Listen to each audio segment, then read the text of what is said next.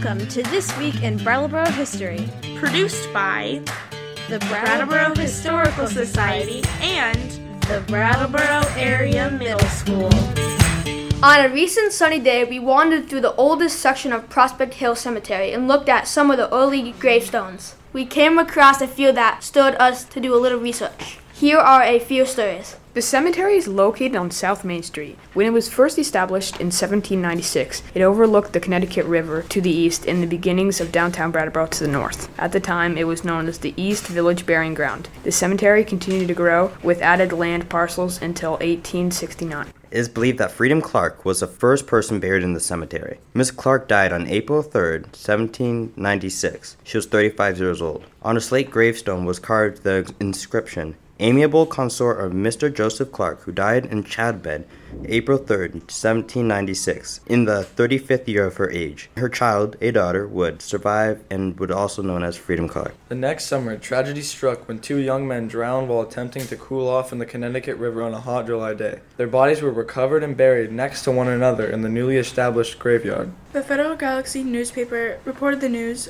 On the morning just past, were drowned in the river Pardon Taylor, an apprentice to Dr. George Hall and Edward Palmer, an apprentice of this newspaper. They were about 17 years of age. A number of young men went into the water to cool off and bathe. Palmer, who could not swim, advanced three rods into the river. Being unaware of the sudden depth of the water, became greatly terrified and called for help. Taylor saw he was in imminent danger and rushed to help Palmer to provide relief. However, Palmer seized Taylor in such a manner that Taylor could not use his arms to swim. Taylor was an excellent swimmer, but they both sunk to the bottom. Their bodies were found in about 30 minutes, but they could not be revived. Thus, an unfortunate and generous youth who braved every danger and risked everything dear to himself, lost his life in an untimely sacrifice when attempting to rescue a friend from death. In the old section of the cemetery, there's an extra large slate stone that reads, Bathing in the river near this spot on the 2nd of July, 1797, were drowned aged 17 years, Pardon Taylor and Edward Palmer, age 17. The former lost his own life through his generous efforts to preserve that of his youthful friend. They were lovely and pleasant in their lives, and in their death were not divided. Reader, if you knew them, you will weep with their friends.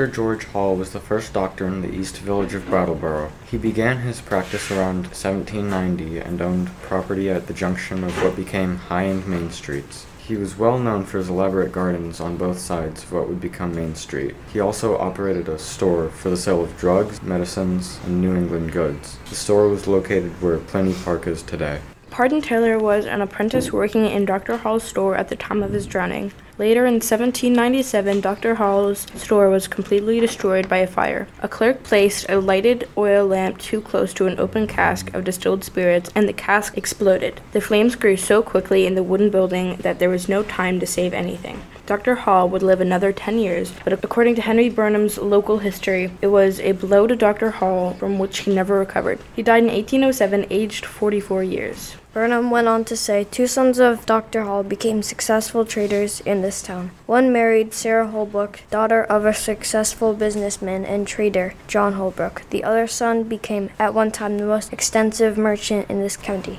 Burnham published his history in 1880 and remembered the trade that traveled up and down the Connecticut River. Not the least interesting event in our old times was the arrival of one of Hall's flat bottomed ships, laden with 20 or 30 tons of merchandise from the port of Hartford, Connecticut. The large white sails, swelling up the rapids on their important mission along the shore of tall trees and banks of summer vegetation, were assisted by hard handed, swift watermen who, on arriving at the landing, were sure to gratify their weakness for the spirited contents of the old back store of their patron.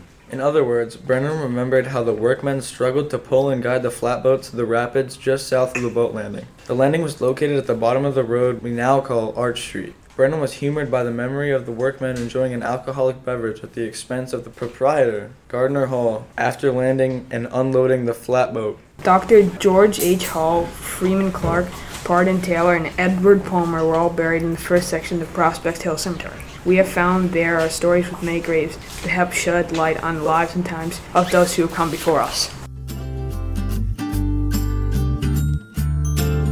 Please join us next week for another story from our community's past.